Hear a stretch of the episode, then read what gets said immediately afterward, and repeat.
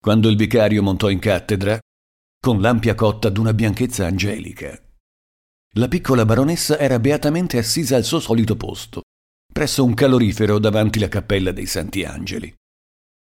Dopo il raccoglimento d'uso, il vicario passò delicatamente sulle sue labbra un fazzoletto di fine batista. Poi aperse le braccia pari a un serafino che sta per prendere il volo, chinò la testa e parlò. La sua voce parve prima, nella vasta navata, un mormorio lontano d'acqua corrente, un gemito amoroso del vento in mezzo al fogliame. E a poco a poco il soffio si ingrandì. Il venticello divenne tempesta la voce risuonò sotto le volte col maestoso rumoreggiare del tuono. Ma di tratto in tratto la voce del vicario, anche in mezzo ai suoi più formidabili schianti di folgore, si addolciva, gettando un chiaro raggio di sole in mezzo al tetro uragano della sua eloquenza. La piccola baronessa, fin dal primo sussurro delle foglie, aveva preso la posa voluttuosa e beata d'una persona d'orecchio delicato, che si prepara a gustare tutte le finezze d'una cara sinfonia. Ella parve rapita dalla squisita dolcezza delle frasi musicali dell'esordio. Seguì poi con l'attenzione di una buona conoscitrice l'ingrossarsi della sua voce, lo scoppio dell'uragano finale preparato con tanta scienza. E quando la voce ebbe acquistato tutto il suo sviluppo, quando essa tuonò, ingrandita dagli echi della navata, la piccola baronessa non poté trattenere un bravo, discreto, un moto di soddisfazione.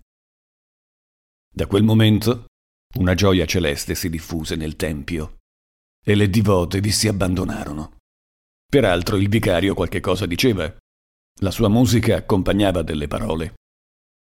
Egli predicava sul digiuno. Diceva quanto erano gradite a Dio le mortificazioni della creatura. Chinato sul limitare della cattedra nel suo atteggiamento di grande uccello bianco, ci sospirava. Fratelli e sorelle mie, l'ora è venuta in cui dobbiamo tutti, come Gesù, portare la nostra croce, coronarci di spine, ascendere il nostro calvario coi piedi nudi sulle rocce fra i rovi.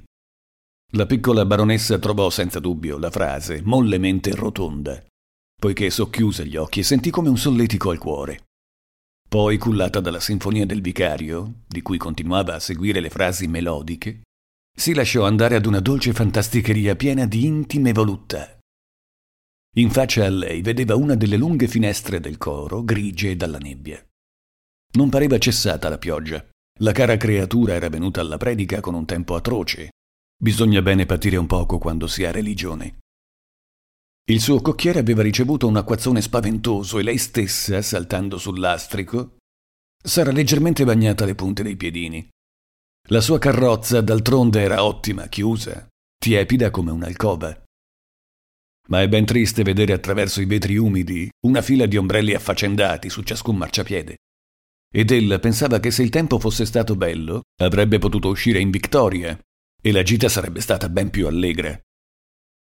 In fondo era tormentata dal timore che il vicario si sbrigasse troppo presto con la sua predica.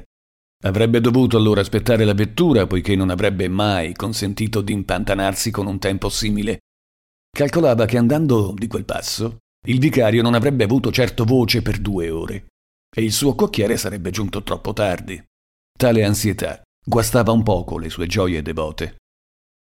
Il vicario, raddrizzandosi con brusca collera, scuotendo i capelli e mostrando i pugni, come un uomo in preda allo spirito vendicatore, gridava E soprattutto guai a voi, peccatrici, se non versate sui piedi di Gesù il profumo dei vostri rimorsi, l'olio del vostro pentimento.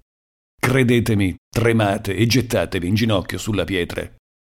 Non è che chiudendovi nel purgatorio della penitenza aperto dalla Chiesa durante questi giorni di contrizione universale, non è che logorando le pietre poste sotto le nostre fronti impallidite dal digiuno, discendendo nelle angosce della fame e del freddo, del silenzio della notte, che meriterete il perdono divino nel giorno sfolgorante del trionfo. La piccola baronessa, tolta la sua preoccupazione da questo scoppio terribile, Scosse lentamente la testa, con un gesto che diceva com'era pienamente d'accordo col prete corrucciato. Bisognava prendere delle verghe, soggiungeva il vicario, e, trovato un luogo nero, umido, gelato, andarsi a battere con esse. Ma tutto questo non era certo il gusto della baronessa. Poi ella ricadde nelle sue fantasticaggini. Vagò in una specie di benessere, in un'estasi soave. Era seduta comodamente su di una seggiola bassa, a spalliera larga, e aveva sotto i piedi un cuscino ricamato che le impediva di sentire il freddo della pietra. Mezzo distesa godeva il tempio, quel gran vascello in cui si spandevano vapori d'incenso, le cui profondità piene d'ombre misteriose si empivano d'adorabili visioni. La navata con i suoi razzi di velluto rosso, coi suoi ornamenti d'oro e di marmo, col suo aspetto da immenso gabinetto da signora, pieno di profumi inebrianti, rischiarato da lumi pallidi, chiuso e come pronto ad accogliere amori sovrumani. Era la festa dei suoi sensi. La sua persona bella e grassa s'abbandonava lusingata, cullata, accarezzata, e la sua voluttà veniva soprattutto dal sentirsi così piccola, in una sì grande beatitudine. Ma ciò che la solleticava ancor più deliziosamente, a sua insaputa, era il soffio tiepido del calorifero aperto quasi sotto le sue gonne. La piccola baronessa era assai freddolosa. Il calorifero soffiava discretamente calde carezze lungo le sue calze di seta. E in quel caldo bagno ella si assopiva con molle abbandono. Il vicario era sempre in piena collera. Egli immergeva tutte le sue devote nell'olio bollente dell'inferno. Se voi non ascoltate la voce di Dio, se non ascoltate la mia voce che è quella di Dio stesso, in verità vi dico che un giorno sentirete le vostre ossa stridere d'angoscia, sentirete la vostra carne fendersi sui carboni ardenti. E allora griderete invano pietà, Signore, pietà, io mi pento. Dio sarà senza misericordia e col piede vi getterà nell'abisso. A quest'ultimo tratto un fremito invase l'uditorio. La piccola baronessa, quasi addormentata nell'aria calda che correva sotto le sue gonne, sorrise vagamente. Lo conosceva bene il vicario. La piccola baronessa. Nella vigilia egli aveva pranzato alla sua tavola, egli adorava il pasticcio di salmone coi tartufi e il pomar era il suo vino favorito. Il vicario era un bell'uomo, tra i 35 e i 40 anni, bruno, col viso sì pieno e sì roseo che si sarebbe scambiato facilmente con quello allegro di una serva di una fattoria. Ed oltre a questo era uomo di mondo, ghiotto, e aveva lo scilinguagnolo sciolto. Le donne lo adoravano. E la piccola baronessa ne era pazza. Le diceva con voce adorabilmente inzuccherata: Ah, signora, con un tale abbigliamento dannereste un santo. E il caro uomo non si dannava, appunto. Correva a regalare alla contessa, alla marchesa, alle altre sue penitenti la stessa galanteria. Perciò era l'idolo di queste signore. Il giovedì, quando pranzava dalla baronessa, questa ne prendeva cura, come d'una cara creatura che potrebbe pigliare un raffreddore per la minima corrente d'aria e alla quale un cattivo boccone potrebbe procurarne un'indigestione. Nel salotto la sua poltrona era accanto al caminetto. A tavola i servitori avevano ordine di vegliare particolarmente sul suo tondo, di versare a lui solo un certo vinetto di dodici anni che gli beveva, chiudendo fervorosamente gli occhi come se si comunicasse. Era così buono, così buono il vicario, mentre dall'alto del pulpito parlava d'ossa che stridono, di membra che s'arrostiscono. La piccola baronessa, nello stato di dormiveglia in cui era, lo vedeva alla sua tavola che si asciugava beatamente le labbra. Ecco, cara signora, una zuppa che vi farebbe trovar grazia presso il Padre Eterno, se la vostra bellezza non fosse più che sufficiente per assicurarvi il paradiso. Dopo aver usato la collera e la minaccia, il vicario si mise a singhiozzare. Questa era la sua solita tattica Egli si inginocchiava quasi sul pulpito, non lasciando vedere che le spalle, poi si rialzava d'improvviso, si piegava come abbattuto dal dolore, si asciugava gli occhi con un gran fregamento di mussolina inamidata, gettava le braccia in aria a destra e a sinistra, con pose da pellicano ferito. Era il bouquet, il finale, il pezzo a grande orchestra, la scena commovente della catastrofe. Piangete, piangete, esclamava egli lagrimando con voce rotta. Piangete di voi, piangete di me, piangete di Dio. La piccola baronessa dormiva con gli occhi aperti. Il calore, l'incenso, l'ombra crescente l'avevano come intorpidita. Ella s'era aggomitolata, rinchiusa nelle sensazioni voluttuose che provava e sognava, di nascosto, pose assai gradevoli. Accanto a lei, nella cappella dei Santi Angeli, vi era un grande affresco rappresentante un gruppo dei bei giovani seminudi e con le ali.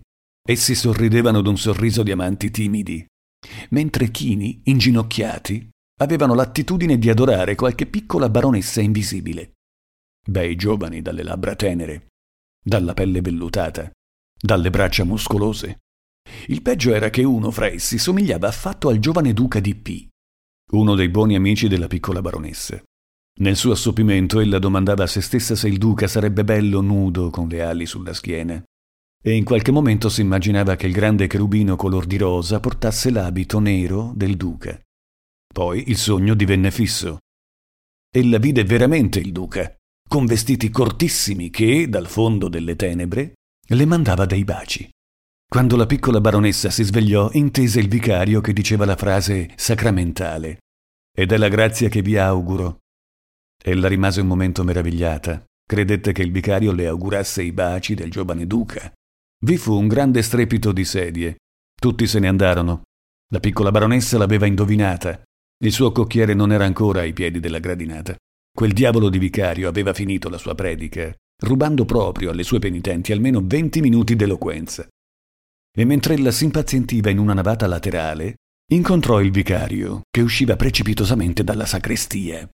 Egli guardava l'orologio e aveva l'aria affaccendata d'un uomo che non vuol mancare ad un appuntamento. Ah, come sono in ritardo, cara signora, diss'egli. Sapete che mi aspettano dalla contessa? C'è un concerto spirituale seguito da una piccola colazione.